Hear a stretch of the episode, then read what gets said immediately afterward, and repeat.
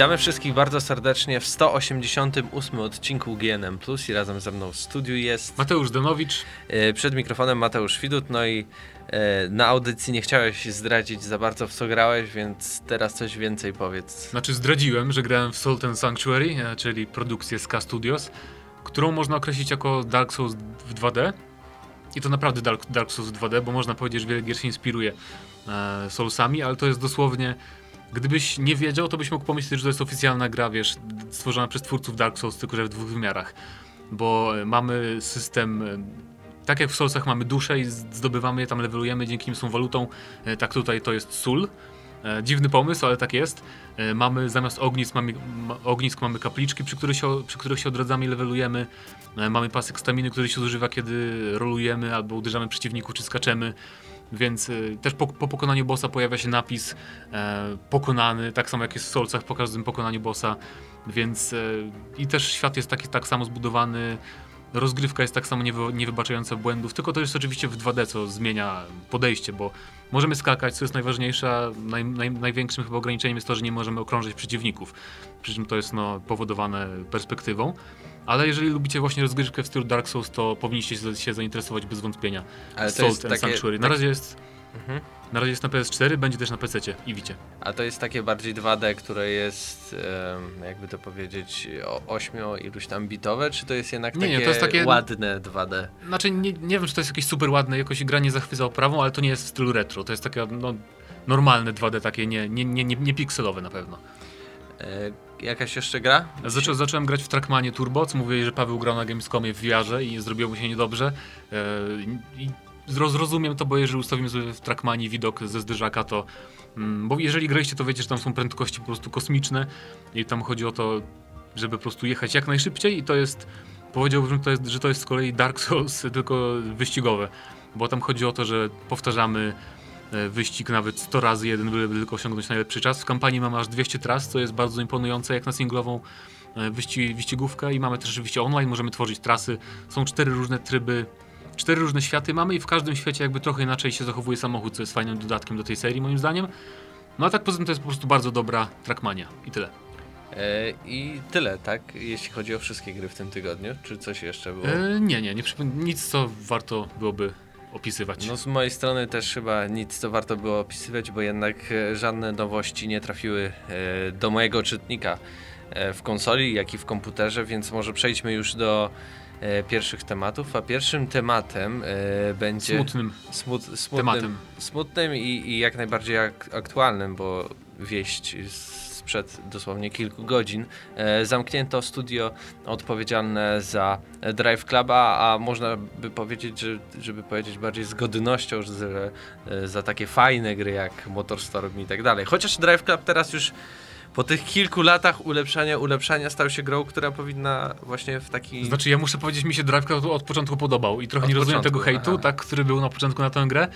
E, To może taki hejt porównywalny z Street Fighterem 5. myślę, że teraz. trochę hype był za duży na tę grę i też się nałożyły te problemy, że nie wyszła ta wersja PS Plus i to też trochę wpłynęło na opinię na temat tej gry. Ale przypomnijmy, że ona była wspierana, cały czas jest wspierana i ma też, co ciekawe, być wspierana jakby dalej aktualizacjami. Ale na przykład niedawno dodano tryb hardkorowy, mm, dodano, cały czas dodają nowe pojazdy, także darmowe, nie tylko w DLC, są też płatne DLC. No i jesienią wyszedł dodatek w ogóle z motocyklami i twórcy też pracowali nad wersją na, Playsta- na, na PlayStation VR. I właśnie ciekawe, czy, czy to będzie kontynuowane, czy ktoś będzie kontynuował opracowanie tej wersji na wirtualną rzeczywistość, bo grałem na, kiedy byłem w Paryżu na Paris Games Week, to miałem okazję przez 5 minut założyć właśnie Morfeusza, czy teraz PSVR i pograć w Drive Club na VR i to jest naprawdę niesamowite. Jak zresztą w każdej samochodówce wydaje mi się będzie wirtualna rzeczywistość wykorzystywana w świetny sposób.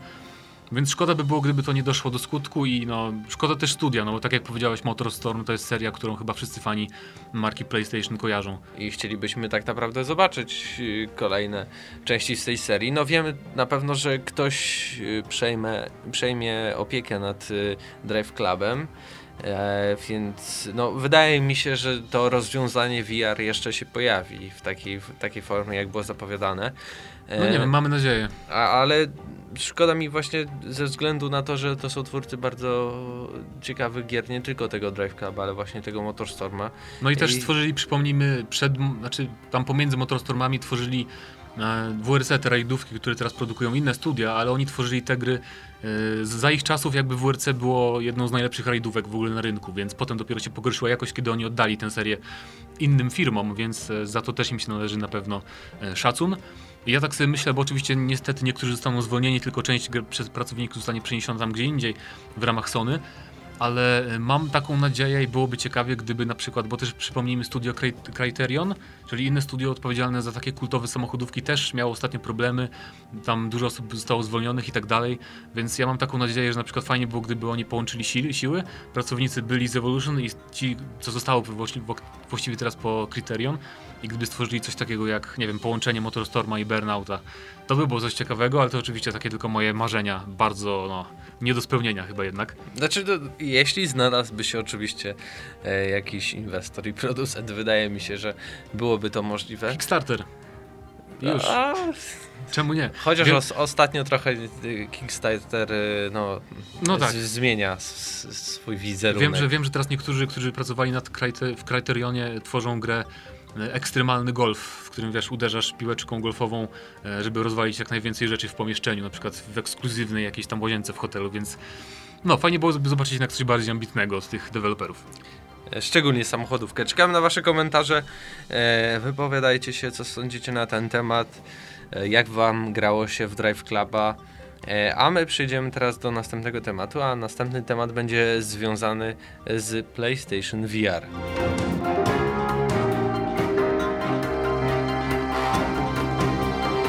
Podczas y, tygodnia z GDC tak naprawdę y, zostało ujawnione kilka interesujących faktów dotyczących y, Google wirtualnej rzeczywistości od Sony, bo tak jak było wcześniej zapowiadane, mieliśmy się na takiej mini konferencji od Sony dowiedzieć kiedy to w końcu wyjdzie, tak? Kiedy ile wyjdzie, kosztuje? ile kosztuje i takich głównych, hmm. głównych, głównej specyfikacji samego sprzętu. No i tak jak zapowiedzieli, tak też zrobili.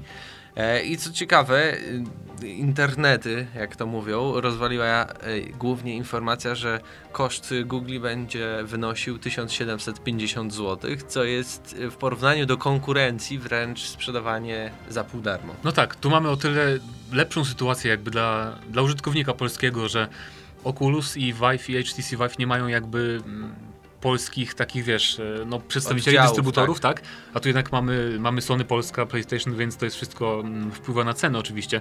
I Oculus kosztuje chyba 3000 w przeliczeniu, a HTC ponad 4000, tak. doliczmy do tego komputer, który musimy sobie kupić, więc nawet, bo przypomnijmy, że w tym zestawie z PlayStation VR za 1700 mm, nie będzie ani kamery Move, przepraszam, ani kamery PlayStation, ani kontrolerów Move, co jest wydatkiem chyba dodatkowym około 200 zł ponad z kawałkiem, tak mi się wydaje, jeżeli dobrze kojarzę ceny tych produktów.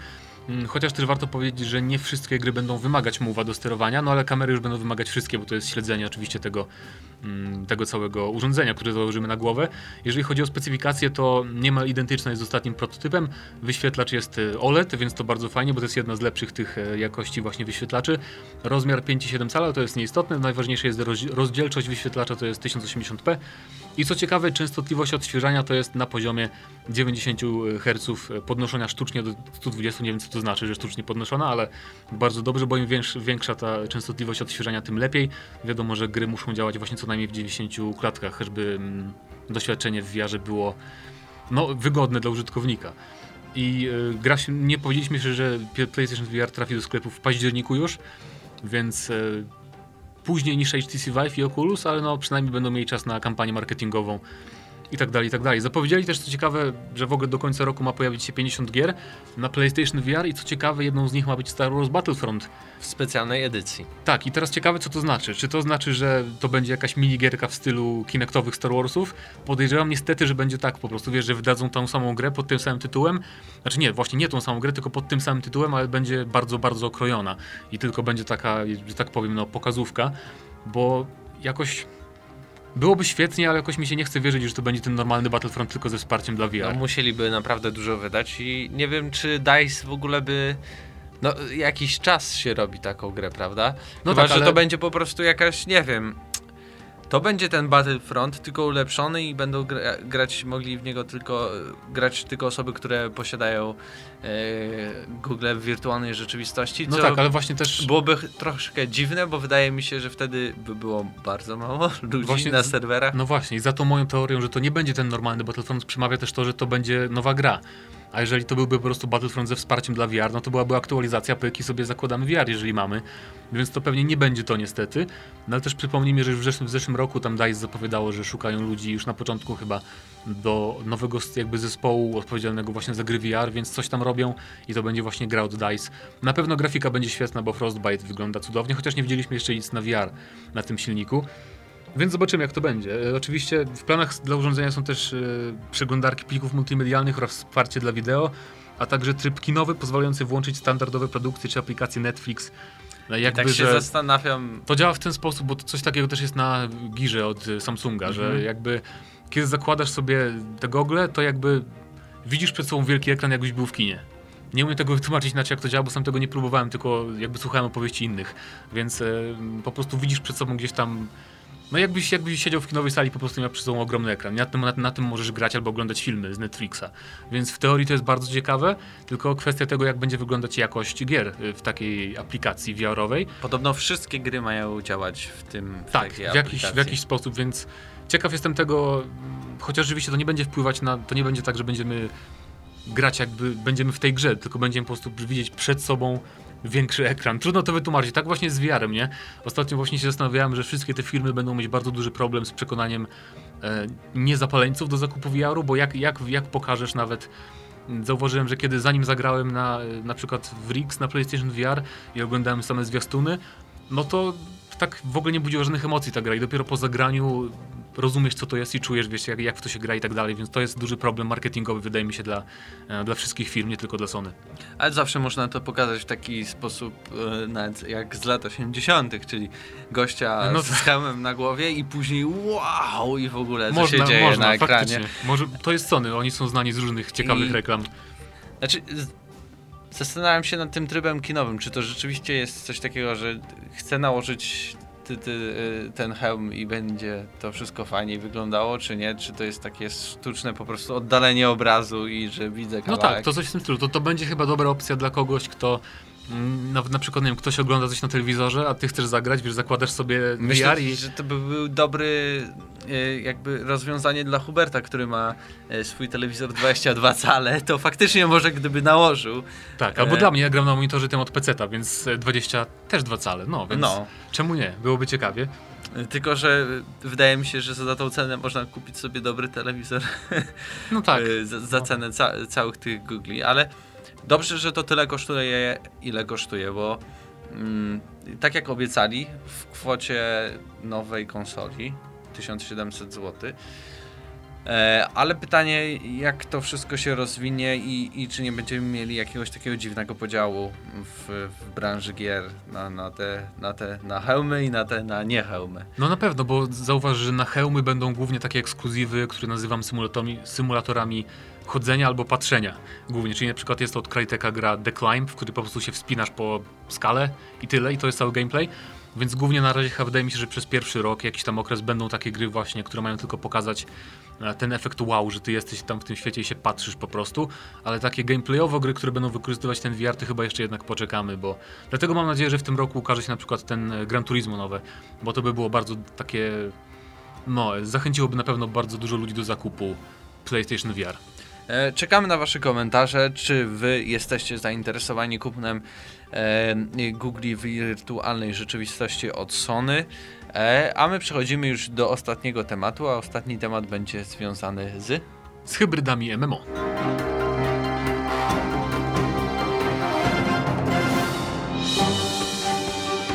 Ostatnio grając w The Division zacząłem się zastanawiać, nad e, takim powstającym nowym gatunkiem, e, czyli pseudo-MMO, jak ja to nazywam, czy tam hybrydy MMO, bo właśnie The Division jest taką grą, prawda? Czyli jakby to jest gra tworzona dla ludzi, którym nie, spodobał, nie spodobałoby się na pewno World of Warcraft, czy inne takie typowe MMO, gdzie mamy ten okropny system walki w stylu RPGów takich właśnie sieciowych i łączenie tych elementów ze strzelanką.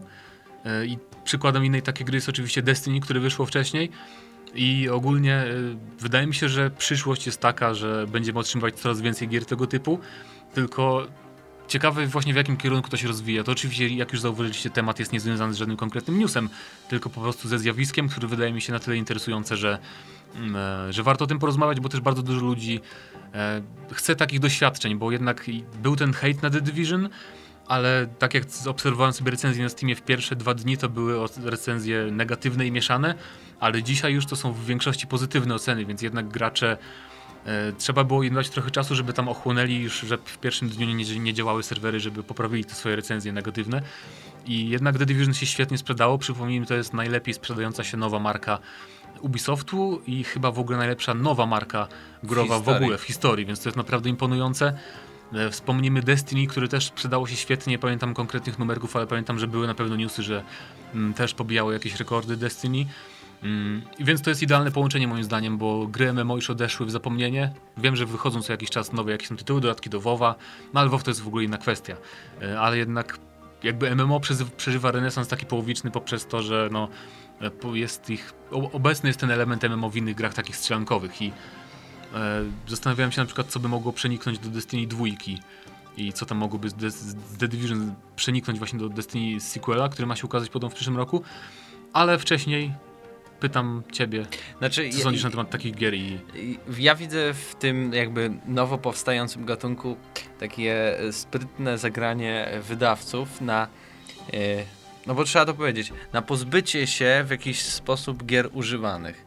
Bo to są jednak gry, które mimo, że nie mają jakiejś tam długiej fabuły i kampanii dla pojedynczego gracza, bo głównie tam gramy z innymi graczami yy, i choć jest historia, możemy ją skończyć, ale nadal w tej, w tej grze chodzi o to, że ciągle możemy do niej wrócić, trochę pograć, nie opłaca się jej e, gdzieś sprzedać, oddać. Wychodzą dodatki, my jesteśmy jako, jakby trochę zobligowani, bardziej czuję większą presję, że muszę no tak. to mieć mhm. niż na przykład w jakimś, nie wiem, Call of Duty czy e, e Battlefieldzie. E, I właśnie podążanie w stronę też, widzisz, to jest gra online, więc automatycznie musimy kupić abonament PlayStation Plus albo Games no chyba, że na PC grasz, Golda, więc tego nie ma takich no to, głupot. No to też, ale patrząc się, nie wiem, czy widziałeś właśnie e, procentowy udział w, w sprzedaży The Division, to e, PC-towa wersja to są jakieś procenty. No tak, jak zwykle, jak zwykle. No. A, a głównie chodzi o, o, o wersje konsolowe, więc jednak bardziej myślałbym, że wydawcy skupili się na tym, żeby jak, w jakiś sposób to sprzedać i faktycznie to im się udaje, chociaż mam nadzieję, że to nie będzie taki trend jak y, ostatnio mieliśmy właśnie ze strzelankami, że bardzo wiele tytułów się pojawiało i praktycznie rynek był tym zalany i wiele innych gatunków się nie przebijało. I mam nadzieję, że nie stanie się tak samo e, z, tym czymś nowym, nowym tym tworem i to nie zaleje po prostu całej branży i ja nie zobaczę gier dla pojedynczego gracza, których jednak ja bardziej preferuję, mimo tego, że świetnie się bawiłem w Destiny, chciałbym zagrać w The Division, ale to nie wiem, nie wydaje mi się, że to jest, to są takie gry, które są przyszłościowe. To są nadal te gry, które może trochę jak taka FIFA, gdzie kupujemy raz w roku kolejną część i przez cały rok gramy, bo, bo to jest gra online jednak no tak. i tak dalej, i tak dalej. A też dobrze powiedzieć, bo sam Ubisoft mówił, że The Division to jest dla nich usługa bardziej, a nie gra i faktycznie, bo teraz ja mam przykład z, z Destiny, bo kupiłem sobie Destiny The Taken King, no i aktywowałem sobie te kody na dodatki, tak naprawdę teraz nie mogę odsprzedać tego Destiny na płycie, no bo to jest tylko podstawowa wersja i tak naprawdę, jeżeli ktoś do mnie to kupi, no to będzie mógł sobie zagrać tylko w Destiny podstawową wersję, która już jest no, dwa lata do tyłu, jest nieaktualna, więc to jest fakt i to są też takie gry, do których zawsze można wrócić i tam zawsze jest coś do roboty. Mm, chociaż to jest, no nie oszukujmy się, tam w tym endgame'ie tak zwanym, to jest e, nudny grind zazwyczaj, czyli tylko strzelasz do trudnych przeciwników, żeby zdobyć trochę lepszą broń niż już, niż już masz ale zawsze no, to jest jakaś tam motywacja, żeby wrócić dla wielu, gra, dla wielu graczy. Um, ale też e, na pewno nie, będzie tak moim zdaniem, że zupełnie znikną gry singlowe, bo to jest nie, nie do pomyślenia. Ale chyba będzie więcej takich gier powstawać, chociaż też zakładam, że będzie taka sytuacja, kiedy będą takie, nie wiem, dwa, trzy tytuły. Obstawiam właśnie kolejny Destiny, jakkolwiek, jakkolwiek będzie się nazywać i właśnie The Division i może jeszcze EA coś zrobi w tym stylu, chociaż oni najpierw chcieli zrobić chyba coś w stylu Asasyna, singlowe, otwarty świat, więc nie będą się jeszcze rzucać na pewno na, na pseudo-MMO. Więc wydaje mi się że właśnie, że takie dwie marki będą rządzić The Division i, e, i Destiny, bo to było tak jak e, za czasów WoWa, kiedy była jedna gra, odniosła sukces, WoW i potem kolejne MMO już znikały z rynku, bo nie miały szans z tym najlepszym, bo jeżeli ktoś grał, jeżeli znajomi zaczęli grać, no to my też gramy i nie odchodzimy do innej gry, to też działa na tej zasadzie, więc ciekaw jestem tego, ciekaw jestem też Destiny 2. A propos Destiny 2, ja w ogóle tak mówię o tej grze, jakby już była zapowiedziana, nie została zapowiedziana No oficjalnie. nie została. Ale były przecieki, że gra miała się okazać w ogóle w tym roku, ale tam twórcy w ogóle w Bungie nie wiedzą co się dzieje i gra się ma ukazać według Activision tam jakichś przecieków w 2017 jesienią. I mam nadzieję, że to będzie, przypomnij, że Destiny było ograniczane tym, że wyszło też na poprzednią generację, dlatego tam też mamy te straszne loadingi, które strasznie mnie irytują w tej grze, bo tam jest co misja po prostu dwie minuty, jakiś tam zakamuflowany lot niby na planetę, co jest tak naprawdę ekran ładowania. E, mamy małe lokacje, nie mamy, jednak w The Division bardzo fajne jest to, że jest otwarty świat i po prostu idziesz sobie, idziesz sobie, wchodzisz sobie gdzieś tam, o misja ci się zaczyna, po prostu, wiesz, żadnego loadingu, tylko wchodzisz sobie gdzieś tam do jakiegoś podziemia, zaczyna ci się misja fabularna i grasz, potem wychodzisz, nie ma żadnych loadingów. Więc to jest bardzo fajna rzecz. Mm, Mam też nadzieję, że będzie więcej umiejętności w Destiny 2, bo mamy tak naprawdę tylko jedną i też taki drobny element, ale bardzo istotny. W The Division możesz sobie zmieniać, wiesz, wygląd postaci i to nie wpływa na statystyki, bo te kurtka, tam spodnie, czapka nie mają statystyk, y, tylko mm, wpływają tylko na to, jak wygląda twój bohater i to jest bardzo fajna rzecz. I w grach takich jak MMO to gracze przywiązują, przywiązują do tego nawet chyba za dużą uwagę, ale to jest jednak całkiem istotne. Mam nadzieję, że to pozostanie poprawione w sequelu eventu ewentualnym. Y, To temat taki, bym powiedział, rzeka, nad którym moglibyśmy spędzić jeszcze kilkadziesiąt minut, tak więc y, może przekierujemy tą naszą dyskusję y, do komentarzy, więc zachęcamy Was, żebyście do niej dołączyli i tam i my spróbujemy skomentować, ustosunkować się do Waszych jakby przemyśleń i komentarzy. No a to był 188 odcinek IGNM+, i razem ze mną w studiu był Mateusz Zdanowicz. E, Przed mikrofonem był Mateusz Widut. E, Trzymajcie się do następnego odcinka.